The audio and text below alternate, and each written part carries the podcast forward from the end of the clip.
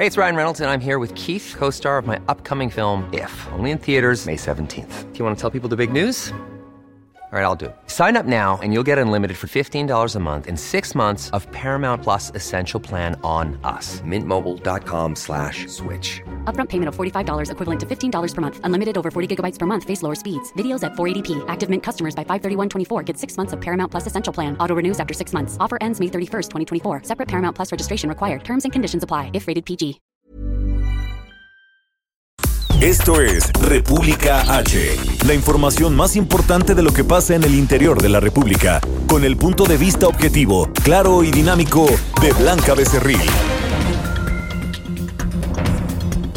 Hola, muy buenas tardes. Son las 12 del día en punto de este lunes 24 de agosto. Yo soy Blanca Becerril, esto es República H. Yo lo invito a que se quede conmigo, que en los próximos minutos le voy a dar toda la información más importante generada hasta este momento de lo que ha ocurrido en las últimas horas, en este fin de semana, en todo el país, con varios temas. Por supuesto, el asunto del coronavirus, que lamentablemente, pues el país, en el país ya tenemos más de eh, pues eh, 60 mil decesos, lo que pues eh, incluso varios medios de comunicación a nivel nacional destacaron este fin de semana, es que ya se rebasó esta pues cifra catastrófica que habían proyectado las autoridades en materia de salud. Y es que en estos momentos tenemos ya a nivel nacional 60.480 decesos por el coronavirus y también hay ya hasta el momento 560.164 casos confirmados de COVID-19 en todo el territorio nacional. Algo importante también que debemos de informarle el día de hoy es que como usted sabe, eh, pues hoy ya arrancó el ciclo escolar 2020-2021 en eh, pues Palacio Nacional. Se arrancó este ciclo escolar con eh, pues ocho integrantes de eh, pues una escolta de pues de educación de educación secundaria que estuvieron haciendo honores a la bandera allá en Palacio Nacional. Estuvo por supuesto el secretario de Educación Pública Esteban Moctezuma, donde incluso pues él destacaba el gran esfuerzo que se están haciendo desde varias trincheras para pues eh, no dejar de educar a los niños y jóvenes de nuestro país y en estos momentos pues incluso a través de varios canales de televisión abierta se pueden ver ya las clases que, está, que se están impartiendo de este ciclo escolar 2020-2021. En este asunto también eh, dijeron que hay cinco medios de educación. Unos, por supuesto, son los libros de texto gratuito, los canales eh, de televisión a través de canales nacionales y estatales, donde ya se estarán difundiendo varias clases de varios niveles educativos. También la radio con transmisión eh, para 22 lenguas indígenas y 700 mil cuadernillos impresos, además, por supuesto, de pues apoyarnos en el Internet para educar a nuestros niños y jóvenes en todo el territorio nacional. También algo importante que a mí me gustaría destacar y darles las gracias y sobre todo reconocer pues el apoyo y, que en estos momentos se están convirtiendo también en héroes son a todos los padres de familia, a las madres y padres que en estos momentos pues están fungiendo también eh, como, como maestros en las casas, que ellos son principalmente los que les ponen a los niños las tareas en línea, los que les ponen las clases en línea, eh, por ejemplo, en algún momento. También ahora pues son eh, pues los encargados de alistar a los niños para que se pongan a estudiar a través en estos momentos de la televisión, la radio y de estos libros de texto gratuito. Así que todo mi reconocimiento a todo el esfuerzo que los padres y madres de familia han hecho durante todos estos meses para que sus niños sigan sigan estudiando a través de todas estas eh, pues modalidades que se están aplicando en estos momentos para la educación. Gracias, Javi. Ese aplauso es para las madres y padres de familia, por supuesto, también para todos los maestros que están eh, pues unidos en este esfuerzo para seguir educando a nuestros niños y jóvenes en todo el territorio nacional. Sobre esto, evidentemente, habló el presidente Andrés Manuel López Obrador en su conferencia matutina, también el secretario de Educación Pública, Esteban Moctezuma, donde destacaba el esfuerzo que se está haciendo desde el gobierno federal, desde las aulas y también, eh, pues, o sea, desde las aulas refiriéndose a los maestros y también desde casa refiriéndose a los padres de familia, incluso a los tíos y a las abuelas que están eh, pues unidos en este esfuerzo. Y él decía que en muchas eh, otras partes del mundo, debido a la emergencia sanitaria, debido a la pandemia, pues se habían aplazado las clases, se había concluido las clases de manera eh, pues anticipada y que en algunas otras partes del mundo se iniciaría este ciclo escolar hasta el 2021. Sin embargo, destacaban que en México, pues gracias al apoyo de todos, de todas estas personas que le acabo de comentar, hoy inició ya el ciclo escolar 2020-2021 y eh, pues todo, todas nuestras buenas vibras para que eh, pues los niños puedan aprender de mejor manera en esta nueva modalidad y le repito todo nuestro reconocimiento a los padres, madres, tíos, abuelitos, hermanos y a todas las personas, por supuesto a los maestros que están coadyuvando a que nuestros niños aprendan de en esta nueva modalidad derivado de esta emergencia sanitaria de la pandemia de coronavirus. Bueno, sin más, vamos a un resumen de noticias, pero recuerda que nos puede seguir en nuestras redes sociales. Estamos a través de Twitter en arroba heraldo de México, mi Twitter personal es arroba blanca becerril. También estamos en Instagram, en Facebook, en YouTube y en www.elheraldodemexico.com.mx. Aquí en la Ciudad de México nos escuchamos por el 98.5 de FM, en Monterrey, Nuevo León 90.1, en Ciudad del Carmen, Campeche por el 101.3 de FM y 950 de AM. También en Guadalajara, Jalisco, donde estaremos transmitiendo completamente en vivo este miércoles desde la Perla Tapatía. Nos escuchamos por el 100.3, en Tampico, Tamaulipas 92.5, en Acapulco, Guerrero 92.1. También en Villahermosa, Tabasco, usted nos puede escuchar por el 106.3, en todo el Valle de México 540 de AM, también en Tijuana, Baja California por el 1700 de AM, del otro lado de la frontera en McAllen y en Brownsville y a partir de la próxima semana pues ya nos escuchamos también en toda esta parte de La Laguna por el 104.3 de FM. Sin más, vamos en resumen de noticias y comenzamos con toda la información. En resumen. Desde Palacio Nacional, el presidente de México, Andrés Manuel López Obrador, encabezó la inauguración del ciclo escolar 2020-2021 y agradeció a padres de familia, maestros y medios de comunicación por su apoyo para llevar a cabo este proceso. Formalmente dejar inaugurado este nuevo ciclo escolar, agradeciendo a las mamás, a los papás que nos van a ayudar para hacer posible el reinicio de las clases. Por su parte, el secretario de Educación Pública, Esteban Moctezuma, informó que el regreso a clases a través del programa Aprende en Casa 2 va a beneficiar a 30 millones de alumnos de todo el país. Tenemos la instrucción del señor presidente de construir un esquema robusto, equitativo y de calidad para continuar con el aprendizaje. Eh, regreso a clases, aprende en casa 2. Secretaría de Salud a nivel federal reveló que en México ya hay 560.164 casos confirmados de coronavirus y 60.480 muertes. A nivel internacional, este lunes la Universidad de Johns Hopkins de los Estados Unidos reporta que hoy en todo el mundo hay 23.454.000 casos y más de 809.000 muertes. El director ejecutivo de la Organización Mundial de la Salud para Emergencias Sanitarias, Mac Ryan, advirtió que en México las pruebas de COVID-19 siguen siendo muy limitadas, por lo que la epidemia en nuestro país se encuentra subrepresentada. En Wisconsin, Estados Unidos, se registraron nuevas protestas del movimiento Black Lives Matter tras la difusión de un video que muestra a un policía disparando a un hombre afroamericano. El gobierno de Alemania consideró que es bastante probable que el opositor ruso Alexei Navalny, quien se encuentra en estado de coma, hospitalizado desde el sábado pasado en la ciudad de Berlín, haya sido víctima de un envenenamiento.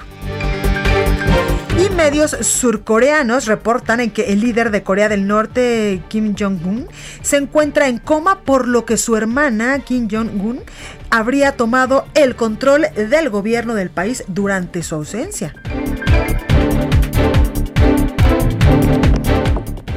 La nota del día. Bueno, pues comenzamos con toda la información y ya le decía yo al inicio que pues hoy arrancó ya este ciclo escolar 2020-2021 y desde Palacio Nacional el presidente López Obrador pues encabezó esta ceremonia, esta ceremonia de inauguración de este ciclo escolar y agradeció por supuesto a todos los padres de familia, a los maestros y a los medios de comunicación por su apoyo para que los estudiantes pues puedan comenzar ya sus clases de manera virtual. Todos los detalles los tiene nuestro compañero Augusto Atempa. Augusto, ¿cómo estás? Adelante.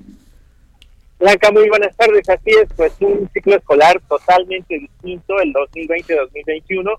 Un ciclo escolar que empieza con los alumnos en las casas, tomando clases desde la televisión, desde el radio, desde el medio de comunicación de su preferencia. Y es así como el, el presidente pues da banderazo a este inicio escolar. Incluso hubo una banda, bueno, no una banda, hubo honores a la bandera dentro del Palacio Nacional, dentro del Salón de Tesorería, donde se llevan a cabo estas conferencias mañaneras, como parte de esta, de este de esta ceremonia y es que hay que recordar que cada año el presidente acudía a una escuela para dar el banderazo al escolar. Vamos a escuchar lo que dijo el presidente respecto a este tema formalmente dejar inaugurado este nuevo ciclo escolar, agradeciendo a las mamás, a los papás que nos van a ayudar para hacer posible el reinicio de las clases con este sistema de educación a través de la radio y de la televisión, del Internet, que niñas, niños de educación básica, de educación media superior, el día de hoy inicien formalmente su ciclo escolar.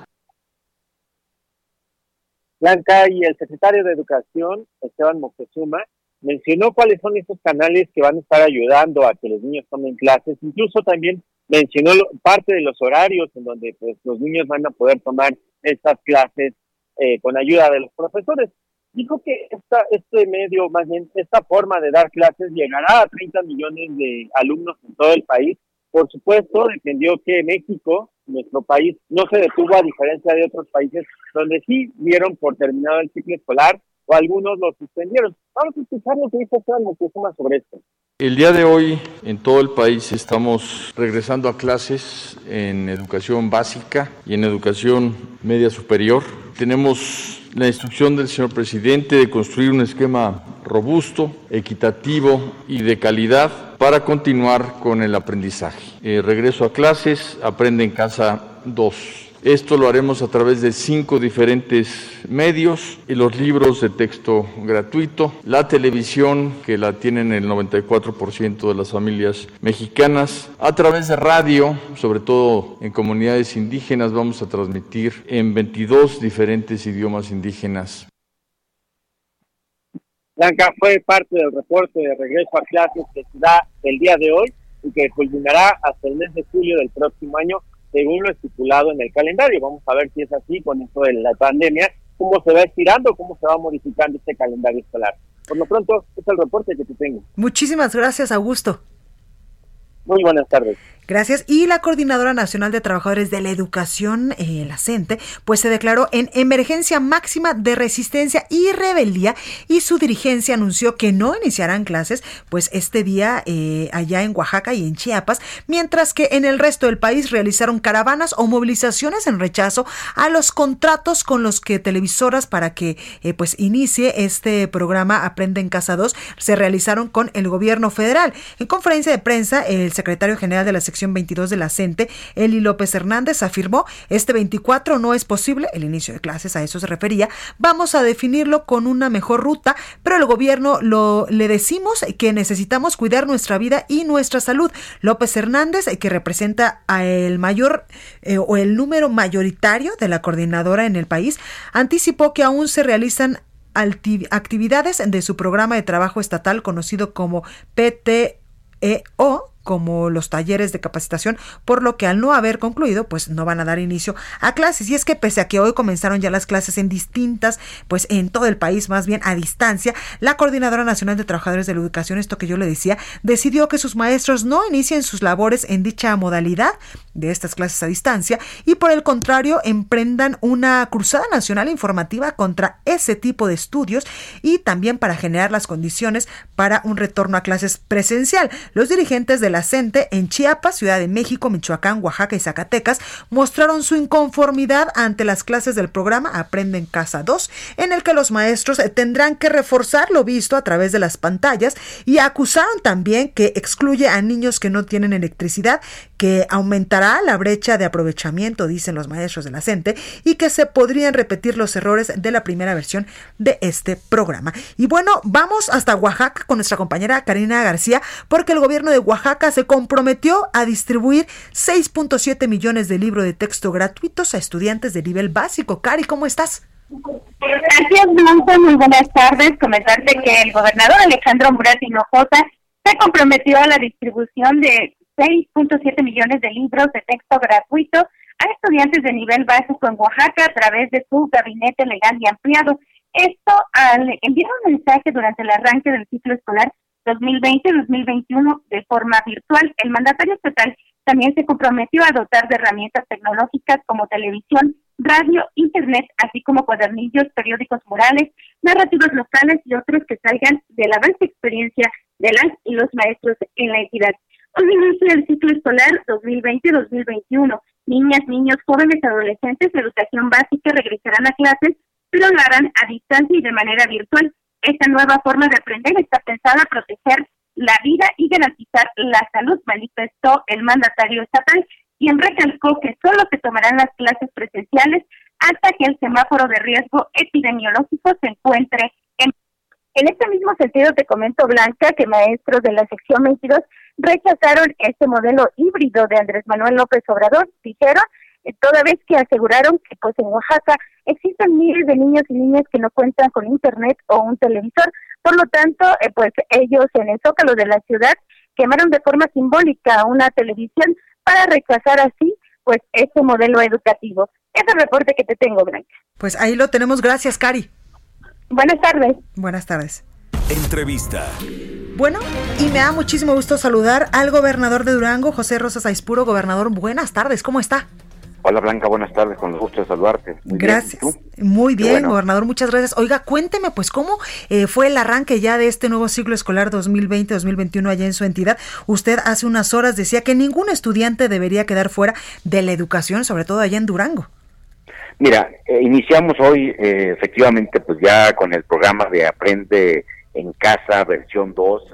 hoy se incorporan cerca de 300 30 mil jóvenes, niños y jóvenes de educación básica y a partir del, del día eh, de lunes 7 eh, de, septiembre se incorporarán ya los de educación media superior y superior, con la población estudiantil ahí de nuestra, pues es arriba de 550 mil este, estudiantes, pero hoy pues ya están eh, interactuando mediante este sistema donde hay que reconocer que se está haciendo un esfuerzo muy importante de parte, sí. de nuestras maestras y maestros, se capacitaron para ello, pero también de los padres de familia, porque está, se está generando una interacción que antes no la, no la habíamos vivido, o al menos hacía años que se había dejado de lado esa convivencia que había entre los padres de familia con sus hijos y con los maestros, hoy lo retomamos. Creo que dentro de la,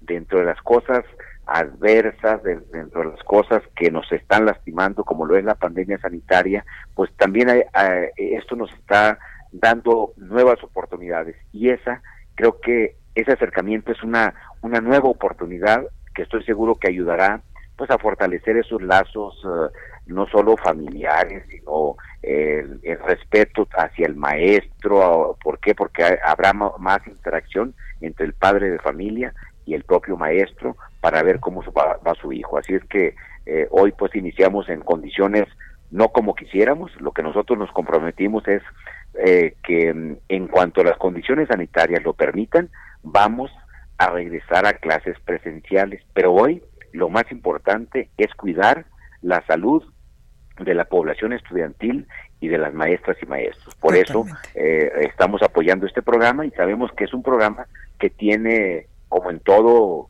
deficiencias porque además pues esa, la experiencia que se tiene apenas es relativamente corta. Iniciamos en los últimos tres meses del, del ciclo este, escolar anterior y hoy creo que las experiencias que se tuvieron, las buenas y malas, pues ahora nos va a permitir eh, que mejoremos. Entonces yo estoy seguro que este eh, nuevo ciclo escolar, aún con la misma modalidad, con esta versión 2 del programa que Aprende en Casa, creo que va a ser mucho mejor que el que concluimos en el anterior ciclo. Claro, gobernador, y en estos asuntos de la emergencia sanitaria, ¿cómo va Durango, eh, pues en estos, en estas, eh, pues en estos planes, uno para la reactivación económica, pero también cómo va Durango en el asunto del coronavirus, eh, las camas ¿Cuánta disponibilidad, por ejemplo, tenemos hospitalaria en estos momentos? ¿Cuántas personas lamentablemente se han contagiado? Y si tiene también el dato de cuántos decesos pues ha tenido la entidad. Mira, como en todos lados, pues nos ha, nos ha lastimado el, el, COVID. Eh, Durango tiene ahorita, lamentablemente, ya eh, 417 personas que han perdido la, la vida.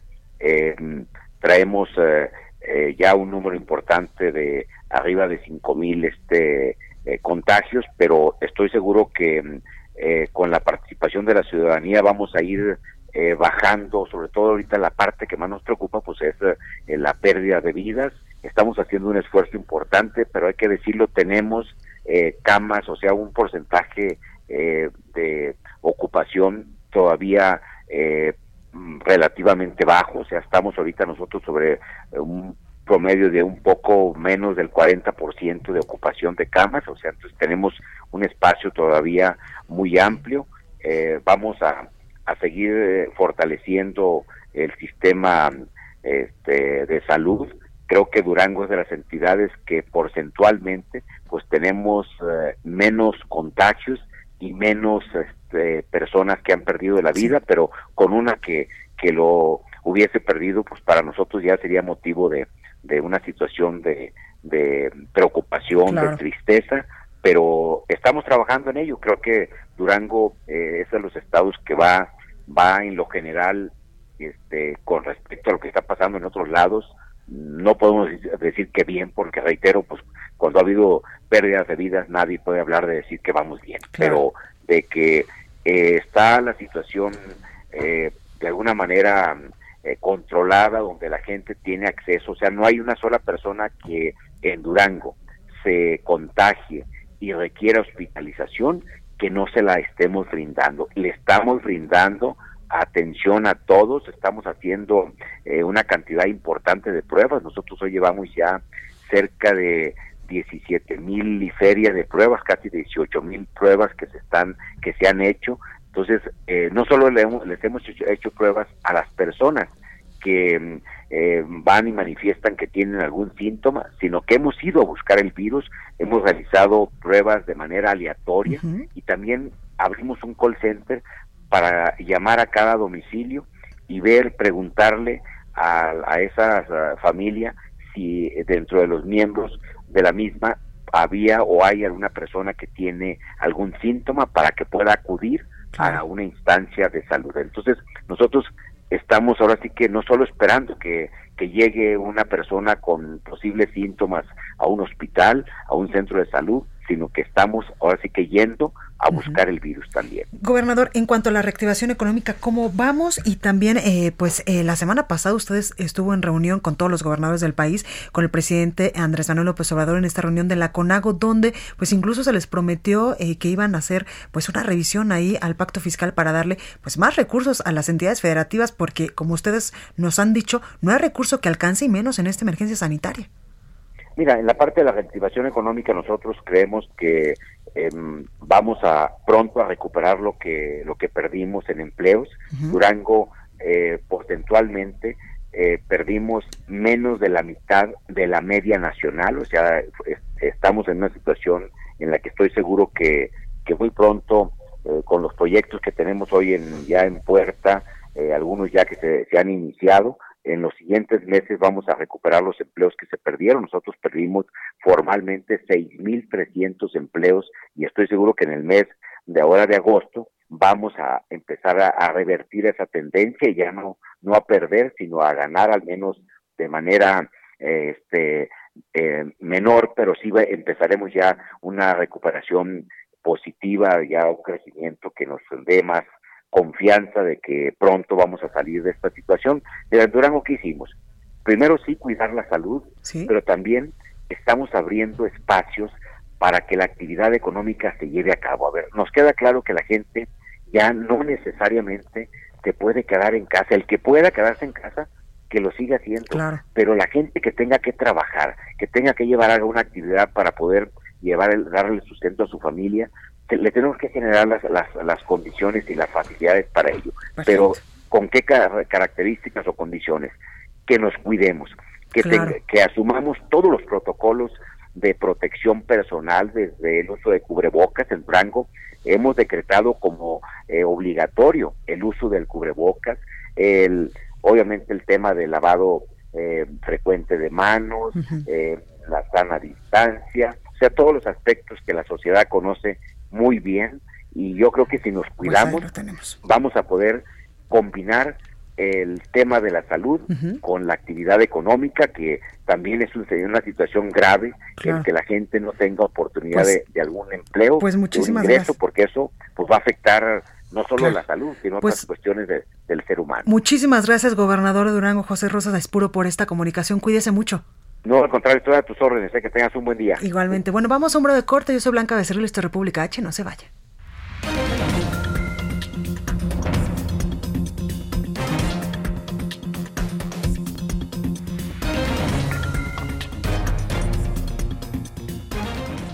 Continúa escuchando a Blanca Becerril con la información más importante de la República en República H. Regresamos. Estamos de regreso con la información más importante de la República en República H con Blanca Becerril, transmitiendo en Heraldo Radio, en resumen. El gobernador de Oaxaca, Alejandro Murat, informó que a la mitad del reto 40 días con uso permanente de cubrebocas ha disminuido la red de contagios por COVID-19 y el número de pacientes hospitalizados en la entidad. Autoridades de Veracruz activaron en plan Tajín y el ejército puso en marcha el plan EDN 3E debido a las fuertes lluvias que cayeron ayer en la zona central montañosa y el sur del estado, que dejaron cientos de viviendas inundadas o cubiertas por lodo en 10 municipios de Veracruz. Este domingo, la Secretaría de Seguridad Pública de Guerrero informó que cuatro hombres muertos fue el saldo de un enfrentamiento entre grupos civiles armados en la zona rural del municipio de Cuetzala del Progreso. La Subsecretaría de Desarrollo Democrático y Participación Social de la Secretaría de Gobernación, en coordinación con el Instituto Nacional de los Pueblos Indígenas, llegaron ya a un acuerdo con la tribu Yaqui para liberar las vías del ferrocarril en Sonora, quienes mantenían un bloqueo desde hace 16 días. Y en Baja California Sur, el Congreso local aprobó la destitución de cinco diputados después de realizar un juicio político en su contra, promovido por el ciudadano José Alfredo Jiménez, en el que se les acusó de ausentarse por cinco sesiones seguidas.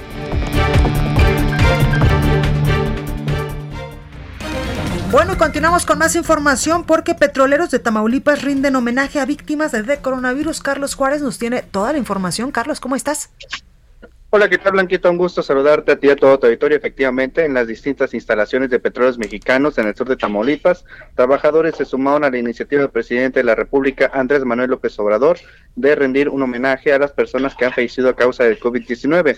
En esta acción también es para dar a, reconocer, perdón, al personal de la salud que todos los días hace frente a la actual pandemia en la terminal de almacenamiento y servicios portuarios, donde los trabajadores hicieron un acto de sus actividades para reunirse en la explanada del edificio administrativo, donde también guardaron un minuto de silencio en memoria de las personas que lamentablemente han sido víctimas de esta enfermedad. Los obreros, de, los obreros dedicaron un minuto de aplausos a médicos, enfermeras y todo el personal que labora en los diferentes hospitales del país. Así es la información desde Tamaulipas. Pues ahí lo tenemos, Carlos. Muchas gracias. Oye, eh, ¿has sabido algo de cómo pues se está desarrollando este primer día de este ciclo escolar 2020-2021 allá en Tamaulipas? Si los padres de familia pues han podido encontrar estos canales y han tenido éxito, por ejemplo, para conectarse a las plataformas a través de Internet, que incluso nos están llegando pues muchos mensajitos a través de redes sociales a eh, eh, pues a mis redes personales sobre todo, donde pues los, los papás dicen que una no encuentran los canales o el Internet pues no está en óptimas condiciones para que los niños empiecen ya estas clases. Fíjate que, dato curioso, durante la mañana, pues sí, este, eh, a mí me tocó incluso buscar los canales, es cierto, no aparecían a la primera, pero sí pude encontrar algunos de los canales aquí en, en, Tampico y también haciendo recorridos por la zona nos pudimos percatar de que había madres de familia, incluso las hermanas de los alumnos que estaban pues ayudándoles. Lo que llama mucho la atención es que hubo familias de la zona sur de Tamaulipas que tuvieron que invertir hasta 10 mil pesos, la quita, para poder contar con todo el equipo necesario. Estamos hablando de una tablet, estamos hablando de un celular y aparte tuvieron que hacer la contratación de internet en sus domicilios. Aseguraba una mujer que entrevistamos ahí en la colonia Candelario Garza en Madero que pues era lo más viable, lo más óptimo porque pues no iba no iba a arriesgar a su hijo a que fuera un ciber y eh, en estos lugares que pueden ser incluso más costosos y que podría contagiarse de COVID-19. Totalmente. Oye, y qué importante esto que nos dices, Carlos, porque pues esto también fue, fue un gasto eh, que no se tenía programado en las familias y menos ahorita con la crisis de coronavirus donde lamentablemente pues muchas personas perdieron su trabajo. Este es un gasto eh, pues que no lo tenían contemplado para este regreso a clases y que lo han tenido que hacer para que los niños no se queden sin, sin clases y sin escuela. Un gasto exacto que se suma a que algunas escuelas eh, malamente exigieron los uniformes otros se pidieron las cuotas voluntarias que son casi obligatorias y bueno son eh, familias a veces de escasos recursos donde no se cuenta más que con una televisión y bueno tuvieron que hacer la adquisición de estos aparatos para que los, los niños de los diferentes niveles tanto de primaria eh, y secundaria pues no perdieran este ciclo escolar a distancia por la pandemia del coronavirus. Totalmente, pues ahí lo tenemos. Carlos, muchas gracias estaremos al pendiente de la información. Gracias. Y es que como ya nos lo decía nuestro compañero Carlos, pues sí, este es un gasto que las familias no teníamos programado erogar con este inicio del ciclo escolar 2020-2021 y pues lamentablemente sí hay muchas, muchas familias a lo largo y ancho del territorio nacional que pues no cuentan con estos recursos para eh, pues contratar internet, para comprar una computadora extra o incluso pues eh, solo se tiene una televisión y si tienes tres, cuatro hijos, pues ahí cómo le hacemos, ¿verdad? En fin, vámonos hasta Jalisco con nuestra compañera Mayeli Mariscal porque destacan indicadores ya a la baja por coronavirus allá en la Perla Tapatía. Mayeli, ¿cómo estás? Hola, ¿qué tal Blanca? Muy buen día, buen día a todo el auditorio. Así es, ya justamente de acuerdo con el reporte de los indicadores de la semana pasada, el gobernador del estado a través de sus redes sociales destaca justamente una disminución en la ocupación hospitalaria, se pasó del 29% al 28.5%, es decir, de tener disponibles solamente 574 camas, ya se logró eh, disminuir y ahora, o más bien incrementar el número de camas disponibles, ahora se tienen 590 y también los contagios, esto es importante destacar porque se tuvieron eh, 306.7 por cada 100 mil habitantes, cuando antes se estaban eh, teniendo un incremento de 354 por cada 100 mil habitantes. Sobre todo hay que destacar que todavía no hay que bajar la guardia, también lo decía el propio mandatario, y es que también en las calles, sobre todo este fin de semana, pudimos apreciar en diferentes eh, pues puntos de la ciudad que prácticamente familias enteras ya sin cubrebocas o relajando un poco las medidas sin embargo, pues es necesario también estar al pendiente de estas medidas sanitarias que todos tenemos que tener. Eh, sobre todo también destacar que, bueno, desde la semana pasada ya se instruyó también para que los choferes del transporte público y también de servicios de alquiler usen adicionalmente al cubrebocas una careta, aunque ha habido por ahí pues alguna molestia de parte de los choferes porque dicen que con la careta les impide la visibilidad sobre todo eh, que pues se les nubla la vista o en el caso de las lluvias pues también se les hace complicado.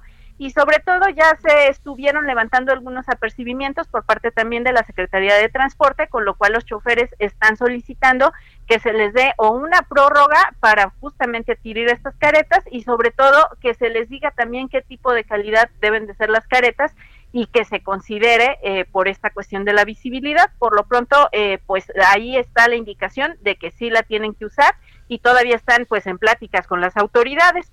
Y comentarte también, Blanca, pues, que bueno, con este regreso a clases, pues la verdad es que ha sido eh, pues un poco accidentado porque hay algunas plataformas como Zoom, que ya sabemos que tuvo algunas fallas, en donde pues a pesar de que los docentes estuvieron conectados, los alumnos también, pues se complicó la situación. Estuvimos conversando también con varios padres de familia, en donde los docentes eh, les indican que a pesar de los contenidos que se están transmitiendo en televisión, son tan solo un refuerzo y ellos van a estar manejando sus contenidos de manera independiente, les van a estar dejando algunas tareas y también, por ejemplo, hay otras escuelas en donde ya se les eh, pide en grupos reducidos que asistan. Eh, esto, por ejemplo, en un kinder, eh, dos horas y media al día, en grupos de solo cinco niños por salón, van a estar acudiendo. conversamos con una de las mamás y también comentar que, bueno, el secretario de Educación en Jalisco, Juan Carlos Miramontes, también ha señalado esta cuestión de las cuotas, que si bien eh, pues no debe de, condicionarse la educación a los alumnos, eh, también se pueden reportar en caso de que sea de esta manera, porque eh, pues sobre todo ahorita en un esquema que están en clases a través de, clases de distancia, a distancia, pues no deben tampoco de exigirse. Totalmente. Oye, Mayeli, y en tu experiencia como mamá, y que también trabaja y tiene muchísimas cosas que hacer durante el día, pues cómo ha sido este regreso a clases de, de, de, este ciclo escolar 2020-2021, donde pues se ha tenido que modificar toda la estrategia, incluso en la casa.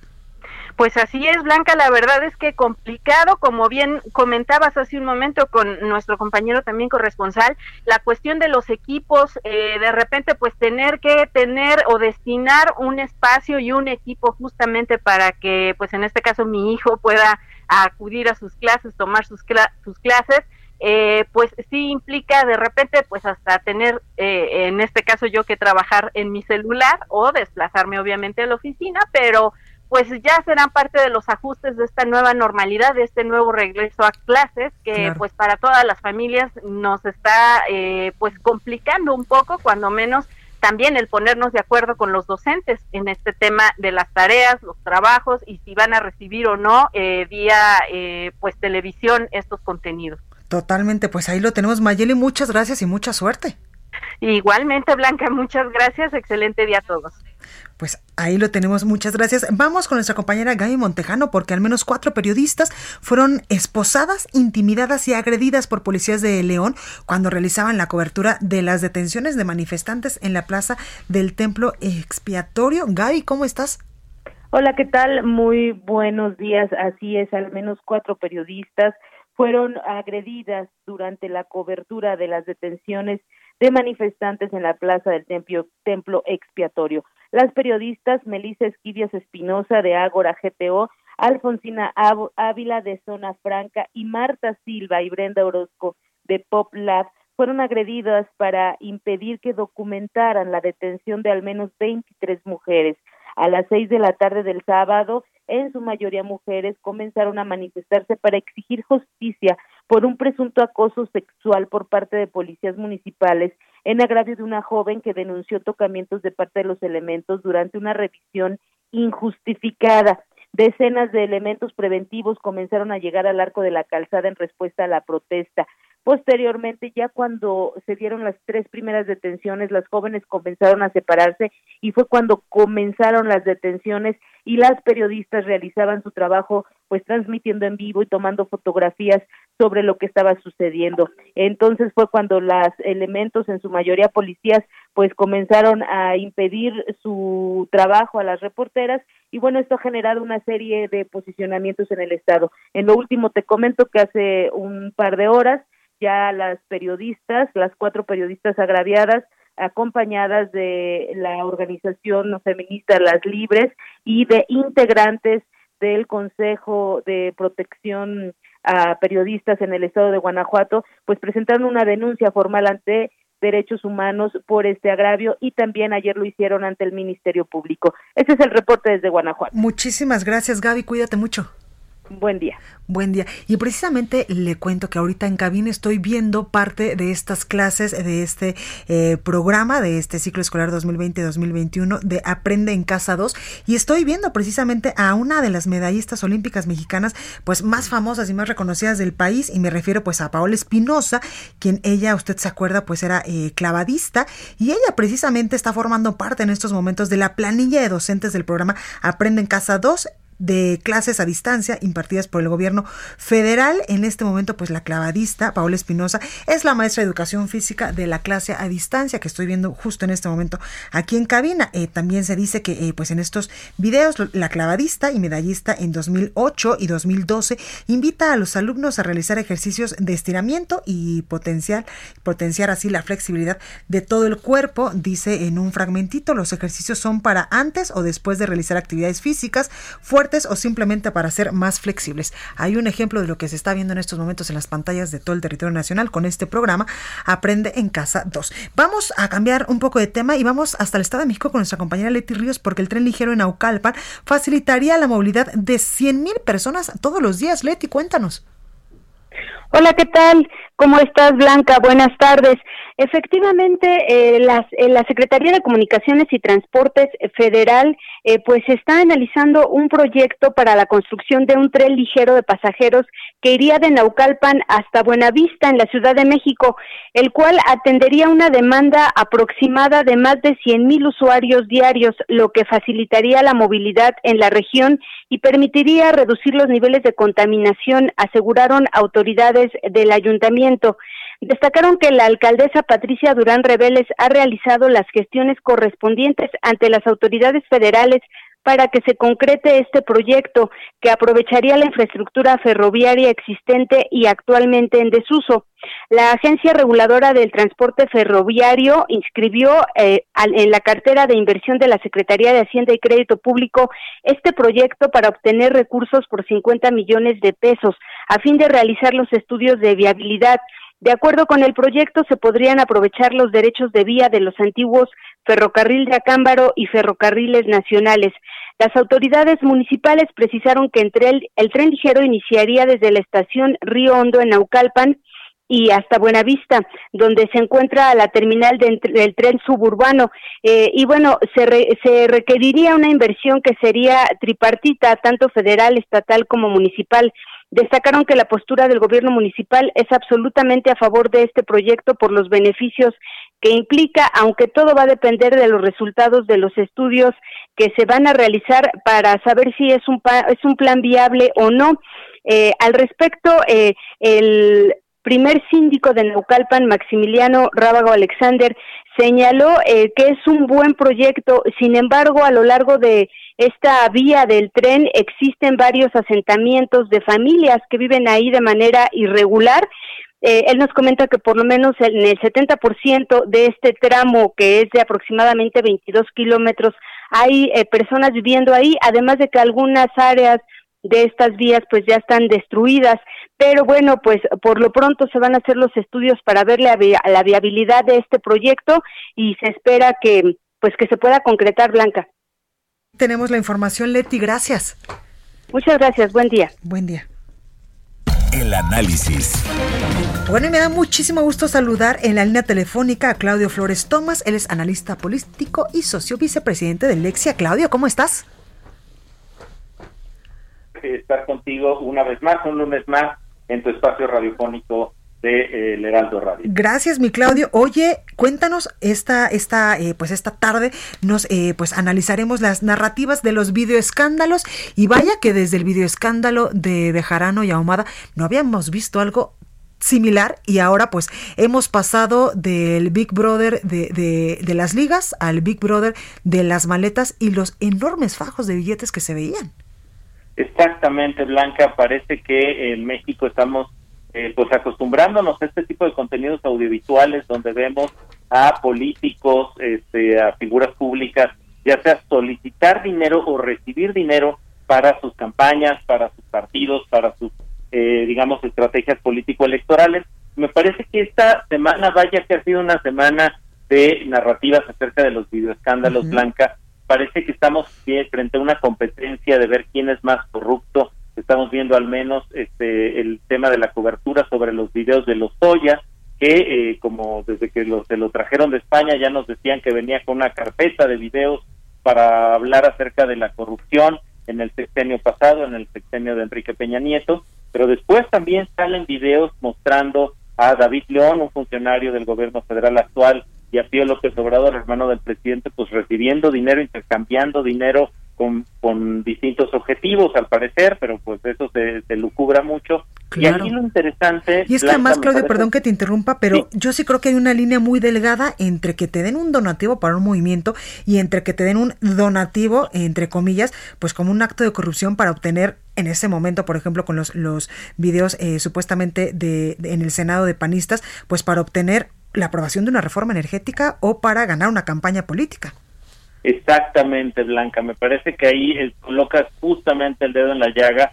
Tiene esto que ver con qué eh, diferencia hay entre una cooperación y la corrupción, ¿no? Que por ahí vimos esta frase que utilizó el, presidente de la República para decir que lo que sucedía entre Pío López Obrador, su hermano, y David León era una cooperación. Y que lo de los es corrupción.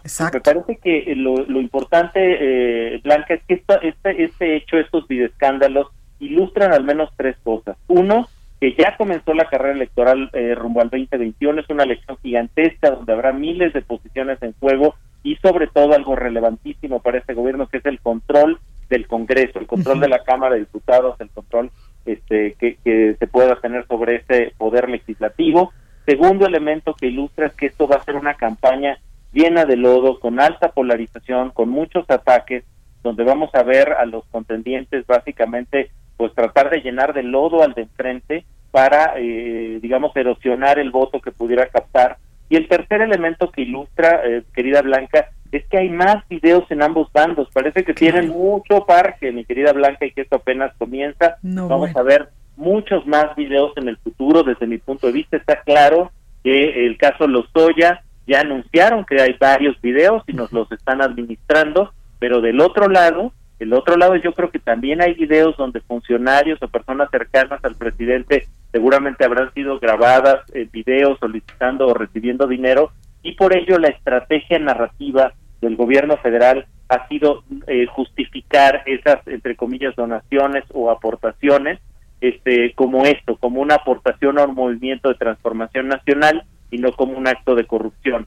Me parece que esta estrategia ilustra claramente que se tiene claro que van a venir más videos que van a venir más grabaciones y entonces parece que se están curando en salud banca eh, respecto a la posible emergencia de más material audiovisual donde se muestren este tipo de, eh, pues de, Claudio, pero además qué alarmante, preocupante, pero sobre todo indignante que habiendo muchísimos millones de personas en pobreza extrema en el país, que por ejemplo ahorita lo platicamos, hay padres de familia que no tienen en estos momentos pues, los recursos eh, pues necesarios para comprar una computadora extra, una tablet, para pues que sus niños inicien este, este nuevo ciclo escolar. Ver eso en la televisión, en un primer momento lo de las ligas de hace muchísimos años con Bejarano y con Ahumada, ahora los enormes fajos de billetes en estas maletas, que eso es como dices tú, lo que hemos visto porque esto apenas comienza. Pero qué indignante que teniendo tantos problemas eh, pues en el país haya unos pocos que se enriquezcan de esta forma. Exactamente, Blanca, me parece que lo señalas muy bien. Esta, este tipo de, eventos en un país como el nuestro, que es tan, tan inequitativo, tan asimétrico, tan desigual, donde tenemos un gran número de personas, de mexicanas y mexicanos, que están en distintos niveles de pobreza, en pobreza alimentaria, en, pobreza de capacidades, en pobreza de infraestructura, que viven en condiciones este pues no óptimas, ¿no? Con, suelos de con pisos de tierra, sin acceso a energía eléctrica, sin acceso a agua potable, sin acceso a drenaje y alcantarillado y por supuesto sin acceso a internet, pues ofende e indigna Blanca que, que, circulen estas cantidades de dinero, este estos videos donde donde eh, David León, entonces operador del entonces gobernador de Chiapas, Manuel Velasco, este, pues entrega dinero al hermano del presidente López Obrador, dice el presidente como una cooperación a la causa, desafortunadamente o afortunadamente, ya verá cada quien con su posición, pues esto constituye un delito en el modelo y en el esquema normativo mexicano, de acuerdo con nuestras leyes, y pues parece que ya se soltaron las demandas porque también vamos a ver una elección marcada por el conflicto judicial blanca, me parece que lo vamos a ver con mucha claridad en el futuro, este, demandas y demandas ya ya me parece que el PAN por ahí eh, inició una demanda este para para ver este tema ante el Instituto Nacional Electoral. Pues vamos a ver una elección y este es un poco lo que sigue Blanca. Una elección marcada por el, pleito por el conflicto por el lodo por el ataque. Que eso en nada abona Claudio. Al contrario eso en nada abona al país no abona en un contexto donde, fíjate, y que esta es una de las grandes paradojas de este momento en nuestro país, Blanca, los mexicanos, las mexicanas teníamos como una especie de tradición, de mito, el tema de que nos unimos en las desgracias. Y hoy estamos ante una desgracia brutal, que es la, la crisis de la, de la, del coronavirus, de la COVID-19, que nos tiene a todos con miedo, nos tiene la economía, digamos, este, pues, severamente afectada por esta misma situación, esta restricción al contacto, y al movimiento de las personas. Y antes pues nos uníamos en el conflicto y parece que este conflicto, esta tragedia, esta situación terrible que estamos viviendo nos va a agarrar desunidos, separados, cada quien por su lado. Y eso sí, como bien dices, es una tragedia porque además en este contexto de polarización nos vamos a separar aún más nos vamos a polarizar aún más, fruto de campañas que van a estimular precisamente esa separación, esa polarización y ese odio o desconocimiento del otro, no como un enemigo. Y además, ¿en quién vamos a confiar, Claudio? Cuando se tiran unos contra otros pues todos quedan bañados en lodo blanca y en medio de eso pues ya no queda nadie impoluto, ¿no? Vamos a ver cómo cómo cómo cierran estas campañas, pero parece que va a ser otra otro ciclo de erosión de nuestra clase política, de la imagen y posicionamiento de partidos, candidatos, candidatas, etcétera. Pues ahí lo tenemos Claudio Flores Tomás, analista político, socio vicepresidente de Lexia. Muchas gracias, mi Claudio, por este análisis.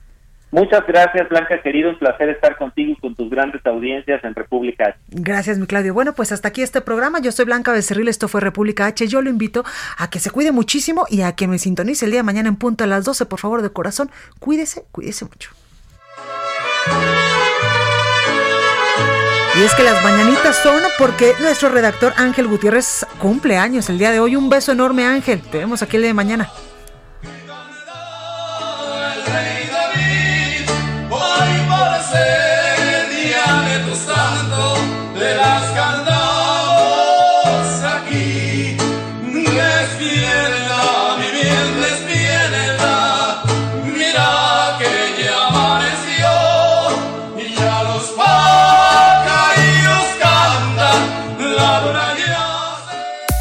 Esto fue República H, la información más importante de lo que pasa en el interior de la República, con el punto de vista objetivo, claro y dinámico de Blanca Becerril. Continúa escuchando Heraldo Radio, donde la H suena y ahora también se escucha. Una estación de Heraldo Media Group. Hey, it's Danny Pellegrino from Everything Iconic. ¿Ready to upgrade your style game without blowing your budget? Check out Quince. They've got all the good stuff shirts and polos, activewear, and fine leather goods, all at 50 to 80% less than other high end brands. And the best part? They're all about safe, ethical, and responsible manufacturing.